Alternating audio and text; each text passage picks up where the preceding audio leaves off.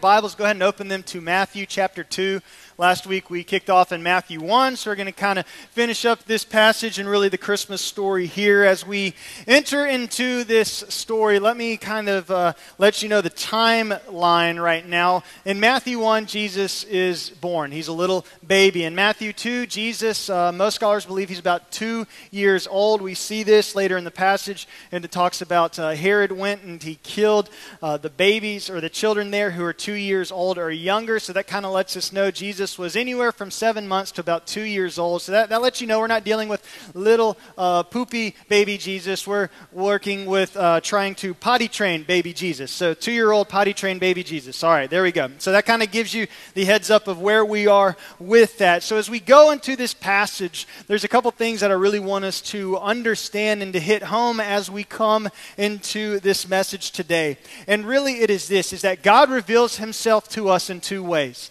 The, uh, most theologians will say that God reveals himself to us in natural revelation. Uh, John Michael, if you have that verse in Romans there, it's towards the end. If you could just pop that up. Um, and so I want to read this with you. Romans 1.20, it says this, For ever since the world was created, people have seen the earth and sky. Through everything God made, they can clearly see his invisible qualities, his eternal power and divine nature, so they have no excuse for not knowing God. So God uses natural natural revelation, that is his creation, the things that he has put into order, the things when we look outside and it points our hearts to think or to, to be persuaded into knowing that he is God. So we know that there is a God out there. And so when we look at that, that is what we see. But God also reveals himself in special revelation. And so today, what I want us to focus in more is on that. We'll see both, but special revelation is where God may reveal himself to you in a dream. It's something that is very personal. We see that in the scripture. When God revealed himself to Joseph, he spoke to him through a dream. We, we see uh, that God spoke to Mary through an angel. So that is that special revelation where God reveals himself to us in a very special, a very personal way. And I guarantee that there are people here today in this place where God has revealed himself to you in both of those ways. You know, natural revelation, that, that, that's all of us. You know, and that is where we come in, and I hope we'll understand really God's heartbeat when it comes to missions and understanding that we play a role in really the understanding of natural revelation. You know, we look outside, we see that there's stars, but we need someone to help translate that for us. We look outside, we see that there are mountains. We see that there has got to be a God who has created these things, but what they need is something to teach them about the Creator, to teach them about God. That is where God gave us His Word. That is where God gave us the ability to communicate, and that is where the responsibility is up to us. So that is kind of a side note as we go in here. But when we look at today's passage, what we see are there two things that really God just, uh, he, he, reveals himself to us in, in two ways here. And the first one that we see is the prophecy is that God reveals himself to us in prophecy. We look in this passage in verse 8. It says, And you, O Bethlehem, in the land of Judah, are by no means least among the rulers of Judah, for from you shall come a ruler who will shepherd my people Israel. Now, we are reading this in Matthew 2, verse 6, but this is actually derived from Micah chapter 5, verse 2. And so this was an Old Testament prophecy fulfilled through the birth of Christ. Now, there are many prophecies throughout the Bible that have been fulfilled, and of the ones regarding the birth of the Messiah, all of them have been answered. We see that through this passage. As we look through the Gospels and, it is, and Christ is revealed, we see where the writers alluded to the prophecies, and we see that those prophecies are fulfilled. Peter Stoner in Science Speaks used this illustration uh, regarding the probability of these prophecies coming true. He said that for eight of the prophecies regarding the birth of Christ to come true, he said it would be a one in 100,000 trillion chance of them coming true. That's a mind boggling number. For those of you math people, that'd be 10 to the 17th power or 10 with 17 zeros behind them. He goes on to say it'd be like this it'd be like we got a bunch of silver dollars and we placed them all throughout the state of Texas. Now, to put 100,000 trillion silver dollars across the state of Texas, it would pile up two feet high across the whole state. Now, let me put that into uh, comprehension for you. The state of Texas, from Beaumont, Texas to El Paso, Texas, is 826 miles long. To get from Village Church to Little Rock, Arkansas, is 748 miles long. So that lets you know how big the state of Texas actually is.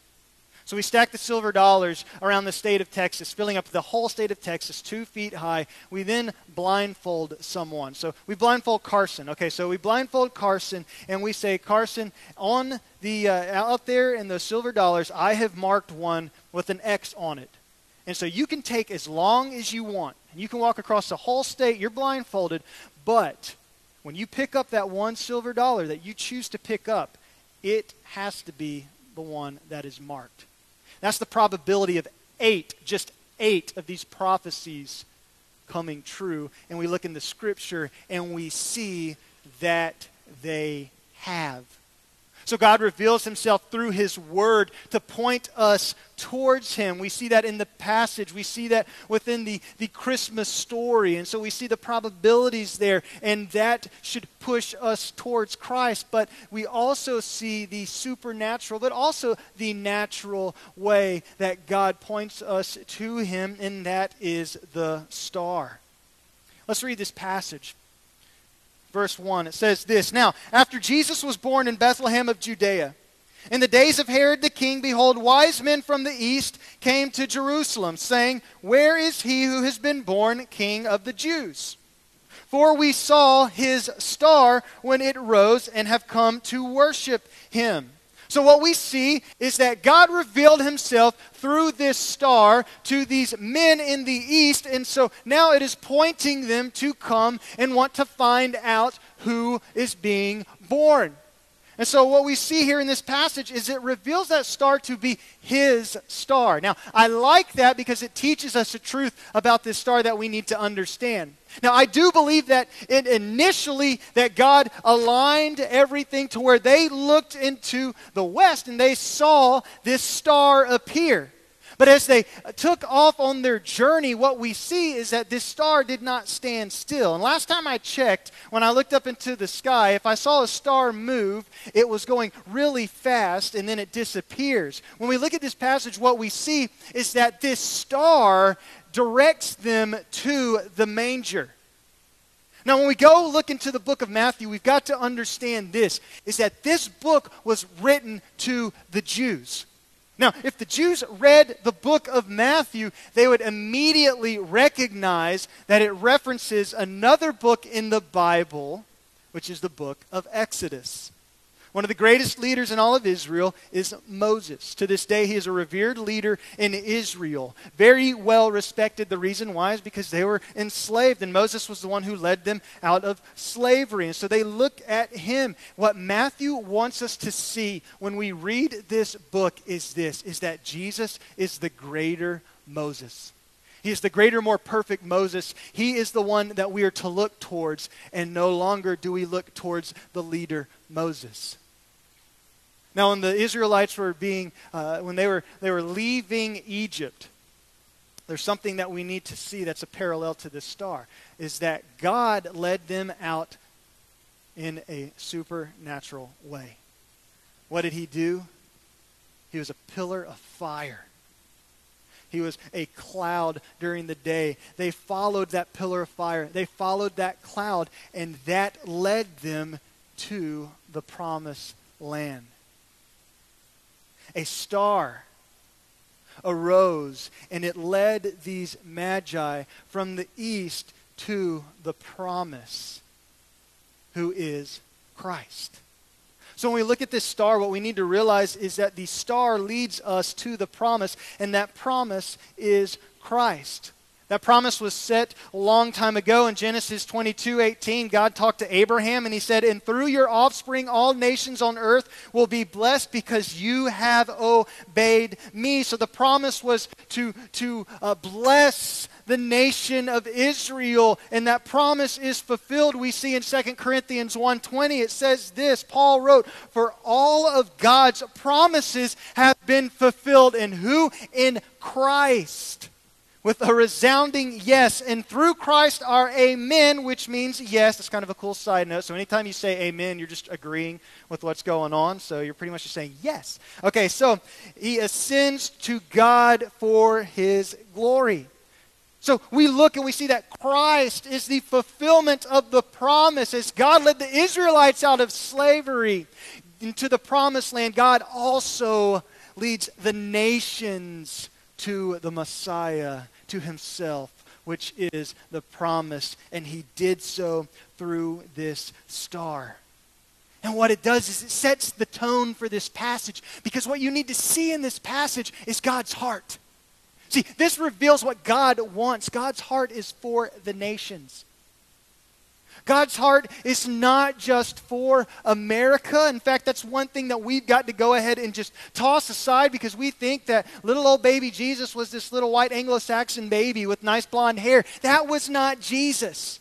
In fact, the Bible says that there was nothing about him that was really good to look at. So Jesus really was not that, that handsome of a guy. In fact, if he came to church here, you would probably walk right past him. You wouldn't even know him. I mean, he was just kind of that type of guy. So he probably was not, you know, the, uh, the kid that you wanted to be in the Welch's grape juice commercial. And so what we realize is God's heartbeat for the nations and how God revealed himself to every nation, to every tribe, bringing them to see him. So we see that the signs point towards him. What are they pointing towards? What does God want from us when he is leading us to him? It's simply this He's pointing us to have faith in the Messiah. He's pointing us to where He is revealed, and so that we truly know him. So we read in verse uh, 3, and we pick up in 4, it says, And assembling all the chief priests and scribes of the people, he inquired of them where the Christ was to be born. So what we see here is that Herod, he gathered the chief priests and scribes together. So the wise men have made their way to Jerusalem. They have seen this star. Who do they go to? Well, they go to Herod. And this is where we see the first person to believe. We see that Herod did believe in the Messiah, but not in the way that God intended. What's the passage say in verse 4? It says that he got the chief priests and scribes together. Now, this is very important for us to understand because the chief priests and the scribes should have had a knowledge of the Bible to where when they heard these things happening, they should have been the first to have known where Jesus was to be born. Because here's the thing I believe that they did know, but they also chose not to know. The chief priest knew the scripture, but when it came time for the Messiah to be revealed, they turned their back on what they knew. I think that's a lot like our culture. See, here's the thing you can know the Bible and completely miss Jesus. Think about that.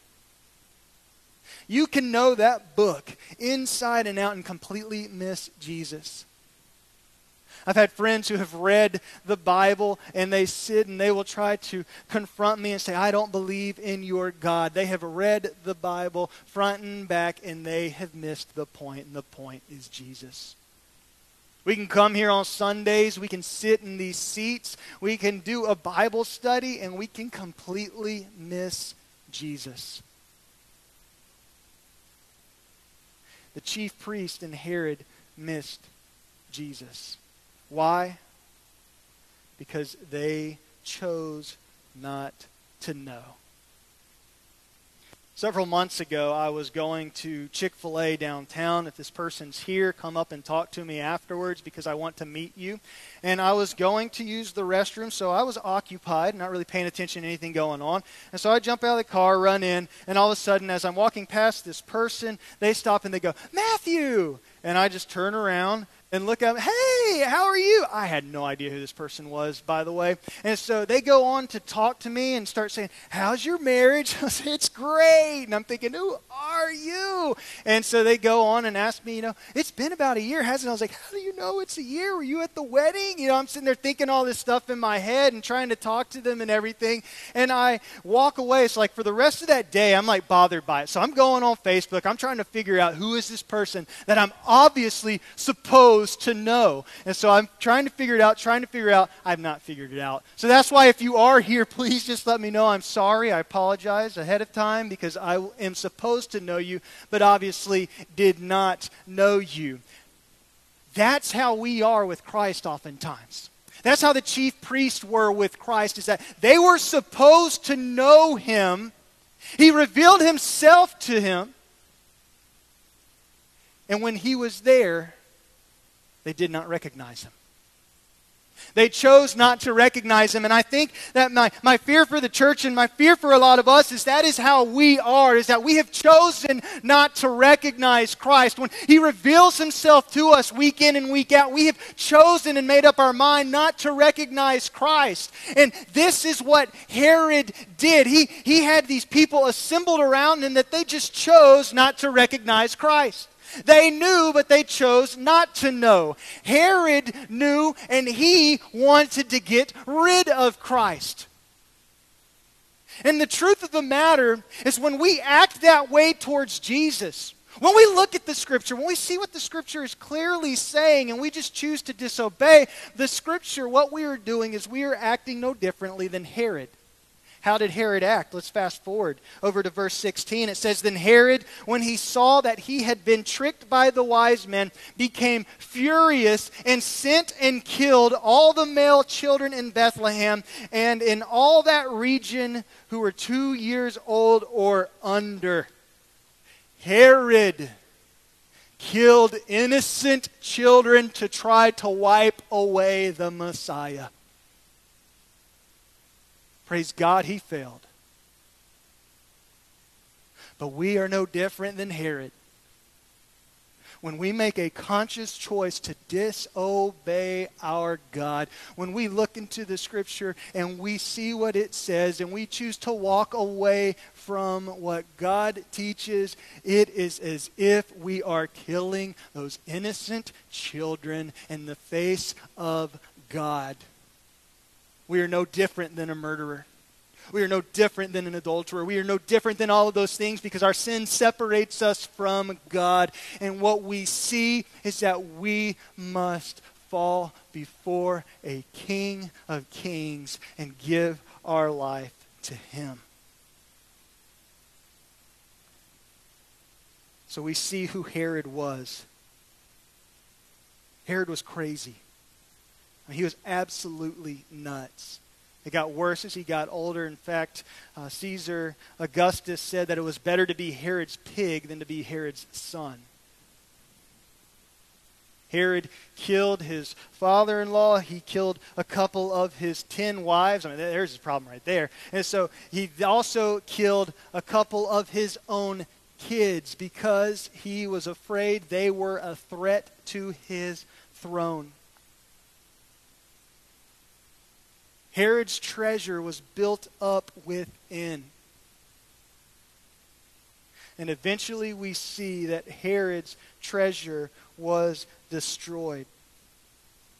The Jewish historian Flavius Josephus reported this about Herod. Said that Herod the Great died of a painful and debilitating disease that caused breathing problems, convulsions, rotting of his body, and worms. The Bible says that we are to store up our treasures in heaven, where thieves don't break in and steal, where moth does not create rust and destroy. Herod's treasure was himself. Herod was destroyed. But there's another group of people, and these people were the Magi. These people set the example of what it means to have faith in the Messiah, and we see that these people came from the East. In fact, we really don't know their nationality. Some would speculate that they could potentially be Jewish. The reason why we speculate that is because we look in the book of Daniel when the Babylonians held the Israelites captive in their own nation. And so uh, we see that it very well could have been some Israelites in there. We also would speculate that it would be Babylonians. So we know that they are people regardless from the east. So they were not within the uh, territory of Israel, they came outside of Israel. And so what we see here is that God opened opened up the door for the nations to enter in. How did the wise men know about this? Well, look in Daniel chapter 2, verse 8. When Daniel was placed into a position, it says, they gave him many valuable gifts. He made Daniel ruler over the whole province of Babylon, as well as chief over all wise men. So Daniel was over the Magi, he was over the wise men. And so he would have shared with them about the coming Messiah. So that is why when the star originally arose, they knew what to be looking for. So, what could they have done? They could have ignored it, or they could have followed it. Again, no different than Herod. But they chose to be obedient and they followed the star. We see that God opened the door for the nations. God opened the door for all people, and this is something that has really hit home to my heart this year. As I turn on the TV and I see just the racial tension going on in our country, my heart is broken. Because that does not reflect my God. That does not reflect my Lord because when I look at the scripture, I see that even at the birth of my Messiah, even at the birth of my Savior, God provided a way for all people to come and to know Him. And when we look at the church, our church should have black, yellow, green, red, all kinds of people because it says in the scripture that one day every knee shall bow, every tongue confess that Jesus Christ is Lord. And that all nations and all tribes will be represented in heaven. And so we must be obedient to fulfilling that great commission here in this place, loving all people, proclaiming God's truth to all people, and to opening the gospel to all the nations. And if you don't, then you are not following the heartbeat of God. Because God's heart is for all people. God's heart is for all nations. And if you have a prejudice against that, then you don't have the heart of Christ. And so these magi, they came and they went to this little town of Bethlehem. And it says in verse 10 When they saw the star, they rejoiced exceedingly with great joy. And going into the house, they saw the child with Mary, his mother, and listened to what they did. They fell down and worshiped him. Then, opening their treasures, they offered him gifts gold and frankincense in myrrh.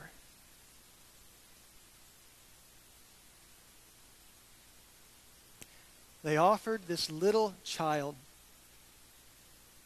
this two year old little boy, gifts. And this is important for us to understand because no matter what these wise men, these wealthy men who obviously were of, of great worth, no matter what they could present the Savior, it will never be good enough. Instead, they presented the gifts to the child. Did the child use these gifts? No. Many scholars believe that when Mary and Joseph and Jesus fled from Bethlehem into Egypt, that they used the gifts to be able to pay for their trip to, to Egypt. So, who used the gifts? Jesus didn't even use the gifts. Mary and Joseph used the gifts. Here's the thing we cannot give anything to Jesus that he doesn't already have. We can never give anything to God that He does not already have. You know, as I was when I was a kid, it was fun on Christmas Day opening gifts. And my favorite thing, and this one always made me laugh, was when my mom gave a gift to my dad. And so my mom, when she'd go out and she'd buy something, then she'd see something else and she'd want to buy that. And so we'd come and she'd open and she'd give my dad all these gifts. My dad's opening these gifts, and I know what's going on in his mind. He's thinking, oh my gosh, I paid for all of these. You know, so he's sitting there thinking, and many of you probably experienced that. He's thinking, well, you know what? This is not really a gift because I just paid for all this stuff that's been given to me. That's how it is when we try to do good things for God. There is nothing that we can give him that he does not already have. There's nothing that we can give him that he has not already owned. It is already his. He is the one who has given us everything. So, what do we come and give before Christ? How do we present ourselves before the Messiah? It's with faith. Scripture says it is by grace you have been saved by faith. It is not a gift of God.